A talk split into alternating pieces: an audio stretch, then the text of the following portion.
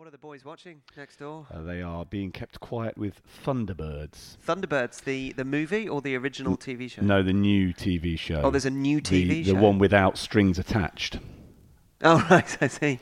Plus, uh, Rosamund Pike is the voice of Lady Penelope, so there's something in it for the dads as well. Oh, right. that is like a perfect Disney movie. Something in it for all the family. Uh, Fridays are fun, aren't they? This is what happens on a Friday. Are you not feeling guilty about being two days late? What, what what would normally happen for you on a Friday is that you would say, "I'm not speaking to anybody else in the entire world because I'm prepping for a weekend game." Well, as it happens, you have no weekend game. There are no weekend games, and so we can spend uh, a Friday doing things that we normally do earlier in the week. Yes, t- ten months of the year. This is my busiest day of the week, and I seclude myself away from the uh, the outside world. But been pootling around. So I even had time to pick you up from the train station. Yes, thank you very much indeed. Uh, But, but bearing in mind the absence of, of two of our party, I would imagine that Fridays are still busy for two of our party and just not for me and you. Yeah, our, ex- our excuse for being late this week is that all four of us have been in four different cities across Europe for the duration of the last fortnight or so. Tragically for you and I, our cities are still in the UK. Yeah, it's very easy for us to rejoin uh, in one city. This is Set Piece Menu, the podcast where four friends talk football over food. First of all, your patience has been appreciated. We've been a day late before, but two days, this is madness. So we thank you for your understanding that will doubtless be unrewarded by what is to follow. I am Hugh Ferris, and joining me is Stephen Wyeth now, and also someone else later, someone who will be revealed also later. Uh, I have brought food with me. yes, because this is the first time that we have uh, we've seen each other in the flesh since your trip to Boston. So I uh, was lucky enough to spend a few days away with my wife in Boston, and uh, you know, bearing in mind that all the food that is famous in Boston is not really transferable over land or sea uh, because it's shellfish based. So first of all, if it had been in the vicinity of my wife for any length of time, it would have been catastrophic uh, because she is allergic, and also I'm not entirely sure it would have lasted. A lobster roll with hot butter poured on it would not be something that you would expect to have in transit at all. Yeah, I, th- I don't think you could get through the nothing to declare aisle all that comfortably holding a lobster roll. I have an allergy to declare, and also the food that is providing that allergy. Uh, so I have brought um, something that is a result of the latest trip to an airport duty free shop, because that's also very culturally appropriate. Some Hershey cookie and cream bars. So hang on, you waited until you got to the airport to buy these. Yes, don't I always? so, just to fill you in, Rory, who is on a World Cup detox, a brief one, and Andy, who is commentating on the Under 21 uh, European Championship, uh, they are both clearly missing out on what is incredibly special. It's got a little bit of cookies in, a little bit of cookies in, and cream in the chocolate. Yeah, the, the, the, the two the, the, the two that you've bought back for them are not going to last. The fact that my children are both in the house at present. Why did you think I asked where they were? They are safely ensconced next door. They will not be touching the chocolate. You can get in touch with the podcast at Setpiece Menu, setpiece menu at gmail.com, and on Facebook as well. Just search for Setpiece Menu. The other two will be returning. Do not fret. Now, if you had any doubt about whether we live our lives in a rarefied, celebrity filled world, then doubt no longer because A, I spent earlier today at least an hour with both Tom Holland and Jake Gyllenhaal, which, you know, was nice for them. So hang on. So you spent your day with the third best Spider-Man and the second best Gyllenhaal. Uh, that's your opinion. Obviously, I think that it's the best Spider Man and the best Gyllenhaal. And also, earlier this week, uh, I wrote a question for an interview with Tom Hanks about Aston Villa. It was very well informed. It was Aston Villa have been promoted. How do you think they'll do? And that went uh, to Tom Hanks and was broadcast courtesy of Zoe Ball and the Radio 2 Breakfast Show on Tuesday. Did you get to? meet- Was, was Hanks in the building? No, Of course Oh. not. I would have led with that if that's what uh, was actually happening. Not only have I spent uh, some time, one handshake, 20 seconds tops, uh, with those gentlemen, uh, also Stephen and I have both recently been invited to a movie screening. Whoa, more than just a movie screening. Well, Hugh. yes, it was either as one of just two people in the cinema at 9:30 in the morning, that was my experience, or for Steve, a glamorous evening showing with refreshments and pre and post film presentations. It was a preview screening. It was available to the upper echelons of society ahead of the rank and file. You're making it way worse. we had the tremendous opportunity to see the new documentary by the man who made Senna and Amy, Asif Kapadia. It's called Diego Maradona, and it charts the rise and fall of a football legend. That's the time when everything starts to go wrong for him in Italy. That's the time when they say, okay, enough is enough. Italy turns on him. The protection he had collapses. He's no longer protected against the press, the judicial authorities, the tax authorities. The backlash is nasty. So that's just a little taster of what you might expect from the movie Diego Maradona, which incidentally has Diego Maradona in it, but he speaks Spanish, and therefore us playing out a clip of him speaking Spanish might not necessarily have been useful for our entire audience, but they are moments of great drama when he speaks uh, to Asif Kapadia and his film crew. It's a stunning film, isn't it? It is absolutely captivating.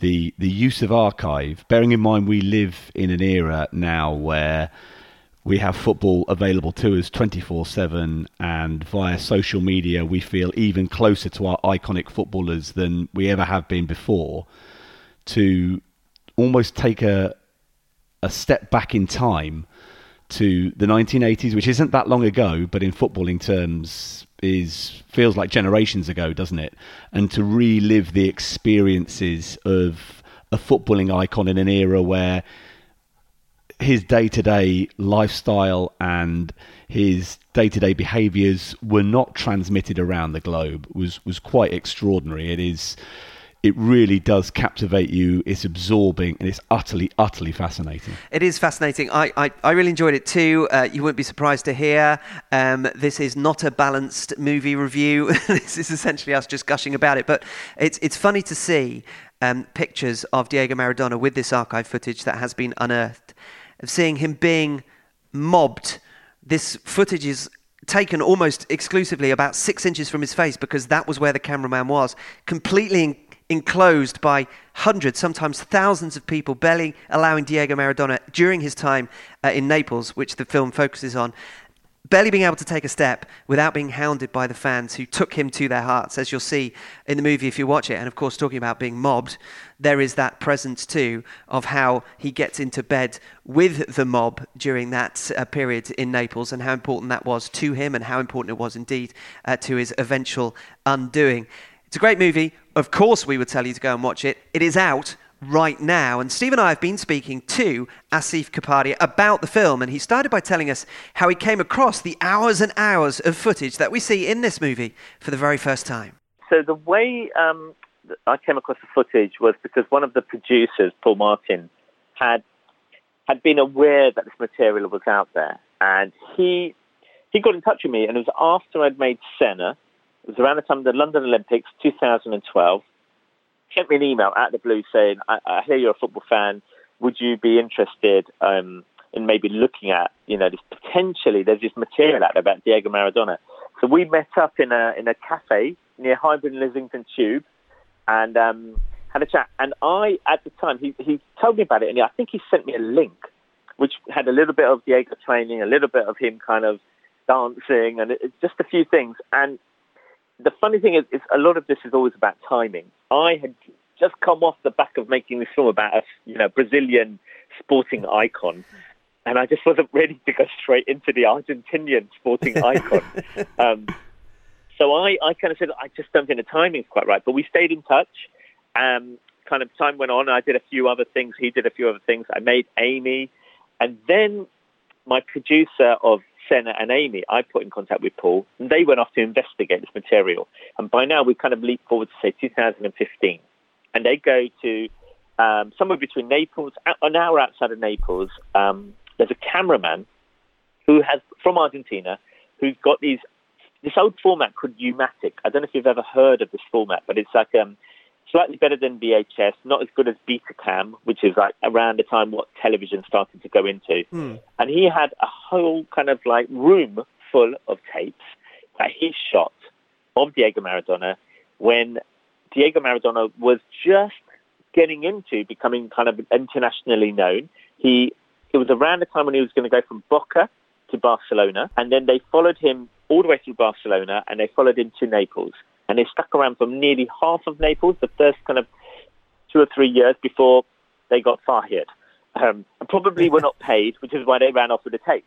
And the reason it came about is a guy called Jorge Cyterszpiler. Now, I don't know, have you, either of you ever heard of this guy, Jorge No. Cyterszpiler? No, No. new name for me. He is really interesting and very important in the in the world football kind of scene because he is probably the first super agent. He's the guy who discovered Diego Maradona when he was a kid. They were both young at the same time, slightly more middle class, slightly more educated. Had a, had a an illness, so therefore he couldn't play. So Maradona was the player and from the street, and Jorge was slightly more educated and became his advisor. And they grew up together. He did the deal to get Maradona to Boca. Jorge thinks this guy's a global superstar. I'm going to make a feature film about him. So he hires two Argentinian cameramen to start filming it to Barcelona and continuing on to Naples. So he does the biggest deal in the world ever to get into Barca, and he breaks that deal to get him to Naples. No one's heard of him. He had one client, Diego Maradona. So he's a, quite an important figure in terms of football history, I guess. Um, Diego Maradona being Diego Maradona, when he gets to Naples, he feels like, hold on, where's all the money gone? Um, you know, I should have made loads of money. He probably was spending quite a lot of money. He probably bought a lot of people houses and cars and fur coats and whatnot. He suddenly says, I'm not happy, I'm skint, fires his agent and gets a second agent called Guillermo Coppola, who's another story altogether. But that's why this footage existed. It's it's rather fitting that this whole process started with two guys or friends, if you like, talking about football over food. That kind of uh, resonates with us. I'm pleased about that. It's extraordinary to me. It's hearing you talk about it and seeing it in the film, Asif, that this had never come to light before. How did it stay hidden for so long? Because we live in an era where we, we feel we get to see behind the scenes with our sporting icons all the time. I think it's twofold. They had the tapes, but probably, I know, didn't have the permission to actually sell them on. And so what my producers had to do is it's not only having access to the tapes and the material, it's actually having a deal with Diego Maradona and his present lawyer and based in Argentina, in Buenos Aires. And so my producers, only once they'd done that, will we be able, allowed to even use any of the footage. And the thing that helped us was that Maradona was a big fan of the Senna, Ayrton Senna, and he really loved the film Senna. And then as they were negotiating the deal, Amy, my previous film, started winning lots of awards and won an Oscar. So it, that put us in everyone's good books. And so they were like, fine, we're happy. And my producers would say, they did a contract, and honestly, Diego Maradona and oh, I didn't even look at a contract. They just signed it and said, fine, deal, done.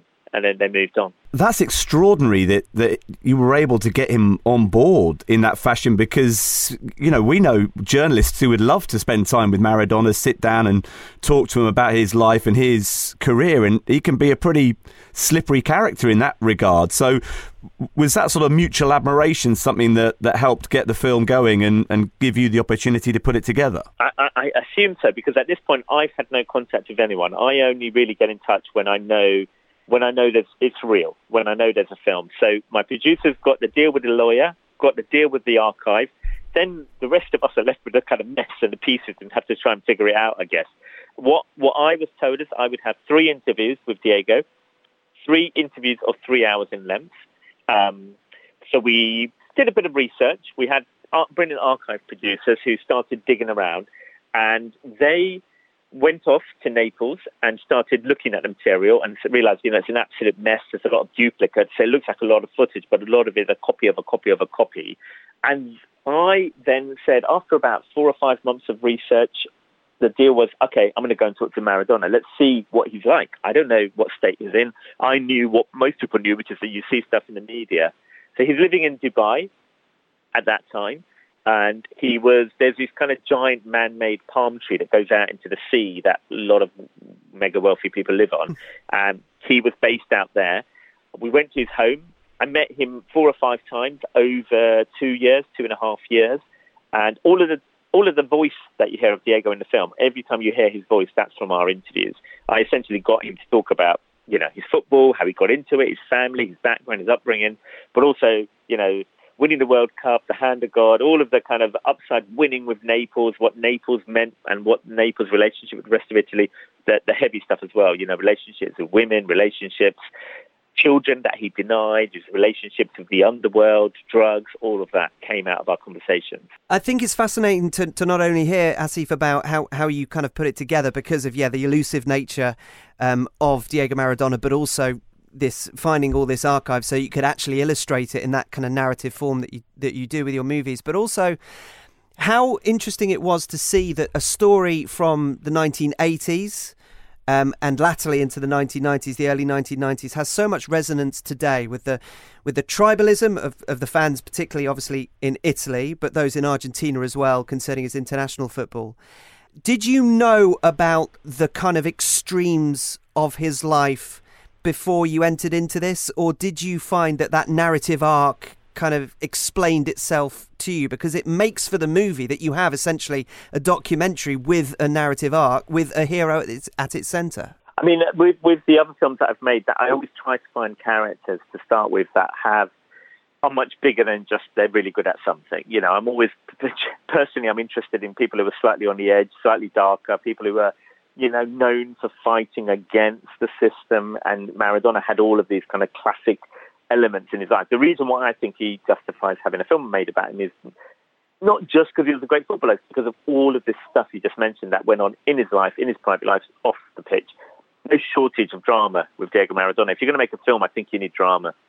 I knew a bit, but the way I work, I then start from scratch. I literally, I start talking to people, I do interviews, everything comes out of research, everything comes out of what we see and what we hear and what people tell us.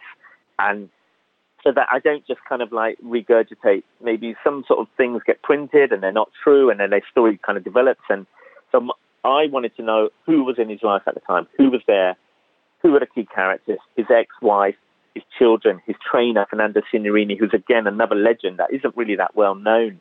Um, his biographer Daniel Arcucci spent 30 years kind of following Diego Maradona around the world. Apart from talking to Diego Maradona himself, it's like people in Naples, people in Argentina. That was the idea. Was I do a lot of research. We spend this film took about three years to make, so there's a lot of time where you're waiting for people and piecing it together. So it is a giant jigsaw puzzle the way these films are made. And it's really the meeting of the footage, which we never know what exists at the beginning. You have an instinct that it'll be out there, um, together with what comes out of the interviews and somehow piecing it together with the sound, with the music, with all of the elements that somehow makes it feel like a feature film and also just showing stuff, showing what football used to be like back in the 80s. You know, Italian football was the best football in the world.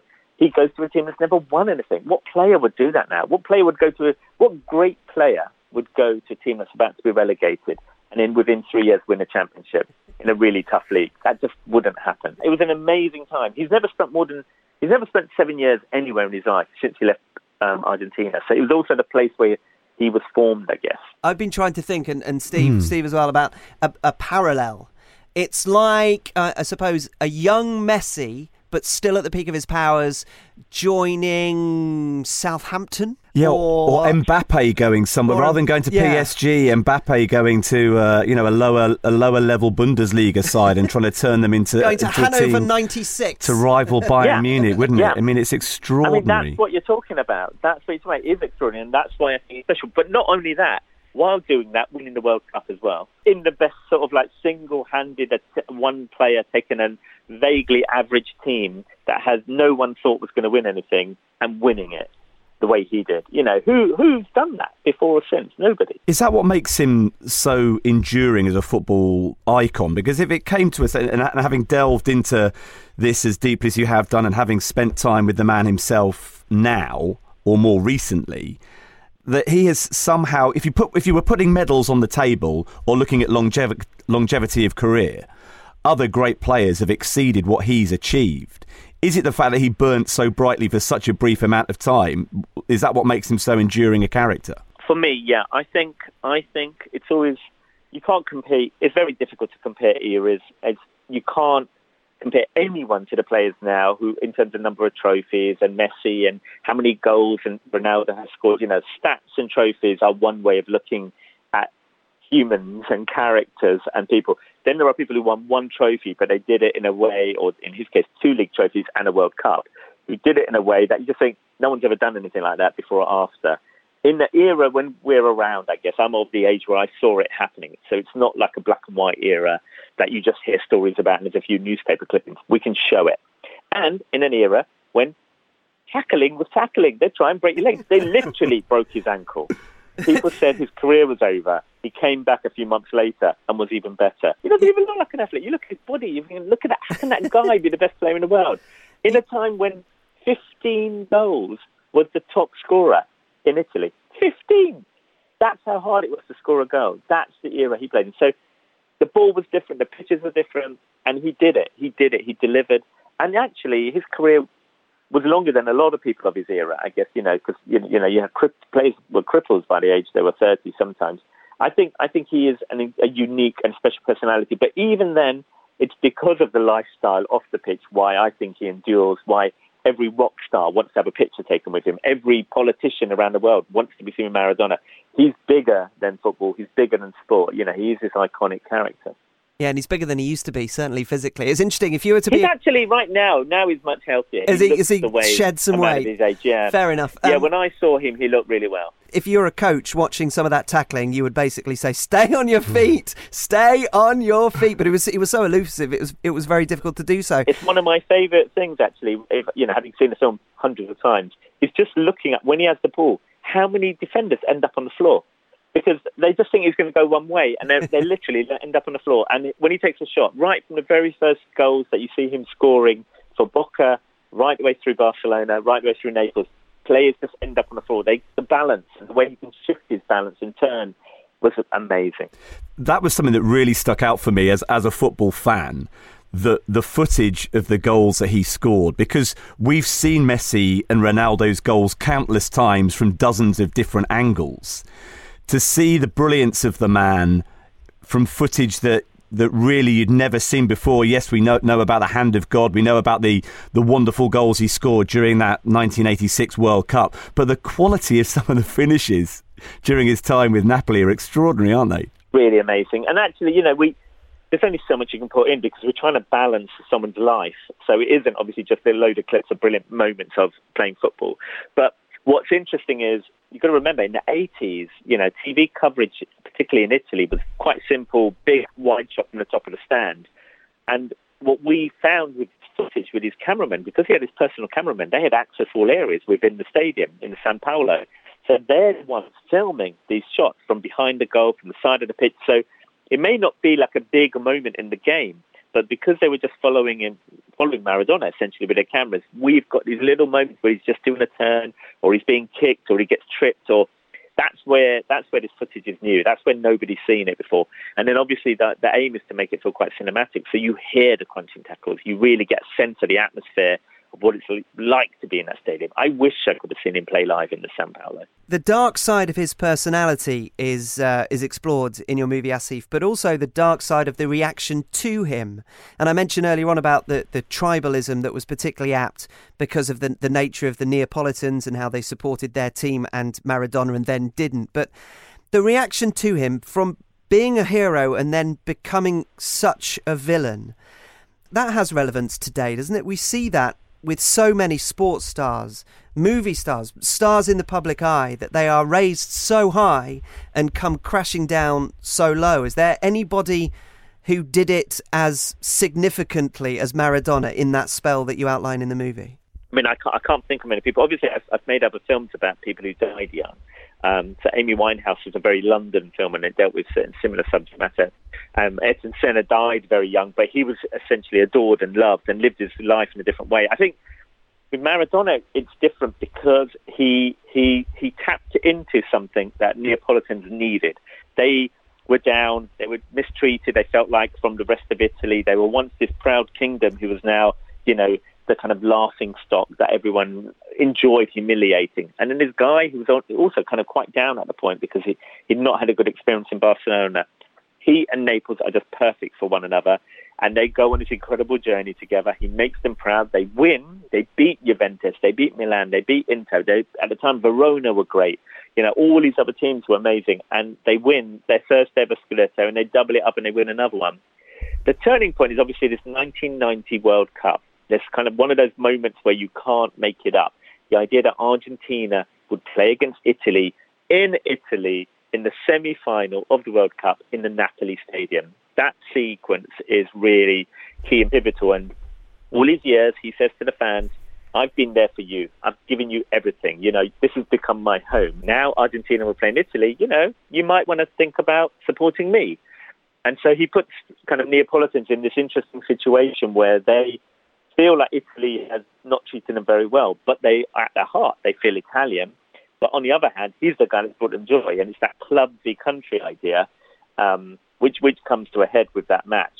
And then, of course, in the end, you know, if you look at it, Italy, whatever happens, happens, but it goes to a penalty shootout. Okay. Now, the idea that somehow, since that game, the Italian national team hasn't played in Naples. And since that game, those songs that you hear in the stands being sung about Neapolitans, they're still being sung now. And Italy, somehow, the nation blamed Neapolitans for losing that game. So they were put in a very difficult, complex situation. So now when you go to Naples, they all love Diego Maradona. But that point, it came at a point where he hadn't been necessarily behaving himself very well off the pitch. He hadn't been training. He was burning a lot of bridges and everything kind of turned. The system that protected him suddenly says, you know what, you're fair game, and they go for him and that's that's what we try to show. Every protagonist in a movie, you have to make a decision whether you like them or not. Now, from an English point of view, our general disposition towards uh, Diego Maradona is obviously uh, one of negativity, but even giving hit, hit the context of who he was, and particularly for his country, Argentina, going into that game, you have a certain understanding, and it softens your opinion of him with the hand of God. But at the end of this, given that you're showing us everything about his good and his bad, do you want people to, to like Diego Maradona or like him more than they might have done if they were, for example, English and, and not necessarily his biggest fan? I would say I would say for, for England fans, hardcore England fans, my, my if you're if you're an England fan, I assume you're into football. If you're into football, the idea is to say, well, whatever you may think about one-off match, the guy was one of the best, if not the best footballer, particularly of his generation. And I just want you to understand him. I just want you to know as, as a filmmaker, my job isn't to tell you what to think, but all I'm going to do is show you where he came from, show you what he did, what he achieved, how amazing that period of time when he was at his best was. Within that, there is a very key match against England. The context and the backstory for that is a country that was really in a bad way, coming out of really bad dem- kind of democracy was, you know, they had a lot of um, dictators in Argentina and they were economically down and this idea there's a war between England and there's a war between England and Argentina, and four years later they're going to be playing in that game. So it's just, I suppose, showing you the context of what it meant to the other side. Um, I just think by the end of it, when you see what he's lived through and how he lived, I just hope people will kind of understand him, respect him, and maybe just feel for him a bit more. But you know, if you don't, that's fine as well. You don't have to. I just think the um, the story is an amazing one, and all I would say is, I don't think I could have survived what he went through. Coming from where he came from, living how he lived, becoming a god in Naples, how can anyone stay normal at the end of it? So I just want people, I suppose, to have some empathy for, for him, just as a human being. He's a street fighter, though. I would say that. One of the things about street fighters are they don't they don't go out there to try and make you like them. They they he's a, he's someone who he doesn't really like peace and quiet. He picks a fight wherever he goes. He needs someone to argue with. He needs someone to wind up. And he did that with the English. That's part of the intention. That's how he's always lived his life. I'm quite grateful, actually, that you, it, the, the, film contextualizes Diego Maradona, and there is that empathy there. But as somebody whose real first memory yeah, of an too. injustice me in too, football yeah. was that hand of God moment. In fact, my oldest son is the same age as I was then, and I, I remember my, my, dad having to explain to me that these things happen, you know, and that, that the referee wasn't going to change his mind. The, the game wasn't going to get replayed. I just have to learn to live with it. That I am grateful to you as the filmmaker that you didn't try and make me like Diego Maradona any more than I than I would have done that but that I could maybe understand a little bit more about him because I will I will never ever get over that moment. how, how, old are you both now? How old are you? you? are not allowed to ask me, Asif. I've just had a significant birthday that we're not allowed to talk about. His significant. Okay, well, we're about similar age. Well, yeah, yeah. I, I, I, was eight eight years old, eight and a half when that happened, and it was oh, brutal. I'm older than you, so yeah. I mean, I was. I, I mean, look. The, my answer to all of that is you know, the next time your team plays and, and you get a dodgy penalty, I want everyone to go on about it for the next 30 years, you know, yeah. because you know and I know we take it when it's on our side. I'm a football fan. I've been there. I've been there on both sides. When it happens to us, we don't complain. When it happens against us, we go on about it. But it's a very Latin thing. This idea of us getting England being outthought by Latin teams or even Germans or even the Dutch. The idea of doing something sneaky and winning and then suddenly kind of like us go, well, but we're, we're all about fair play. It's not what football is. Football is about winning. They people, when we win, we don't care. You know, when our players fall over and get a penalty, we don't complain. And that's what happens. What I would say about Maradona, having done so much research, I've seen him do that handball trick five times. it wasn't a one-off. He's done it a few times. The hair is long and curly for a reason. He can hide that hand in there. Three times he got away with it, and twice he got pulled up for it. But it's not a one-off. You know, he's he's he's a street guy. He's a trickster. He's football is a game of deceit. That's what it's, it's about. What they think you're going to do, and then you do something else, and that plays that's how he played, and that's how he lived. And, I, and all I'm doing is I'm not justifying it. I'm not trying to excuse him. I'm just showing you there is another way of living and existing. You might not want to do it. I might not want to do it, but that's how he lived. How many hands did God have? It would seem five is the answer. Asi, before we let you go, um, we have a soccer story each time on the podcast, as you well know. Um, is there one from your life? Um, do you have a story that you could tell us about your own exploits on the football field that do or do not involve cheating? My my the, the nearest I've ever got to any achievement. I mean, my son is much player, much better player than I'll ever be. But I, I'm a regular player. I play by the side every Tuesday. I've been playing. I've been playing for years. I was at the Royal College of Art. I played all my life. I'm one of that generation of I just used to wake up and go out in the street and play. Okay, so from the age of three or four, I was playing on the street. We used to break into schools to play in the playground. I grew up in Hackney. We used to play in Stockton Common. So all my life, I played football. Never been great at it, but even now, however busy I am, we've got family, kids, pressures of work, traveling around the world.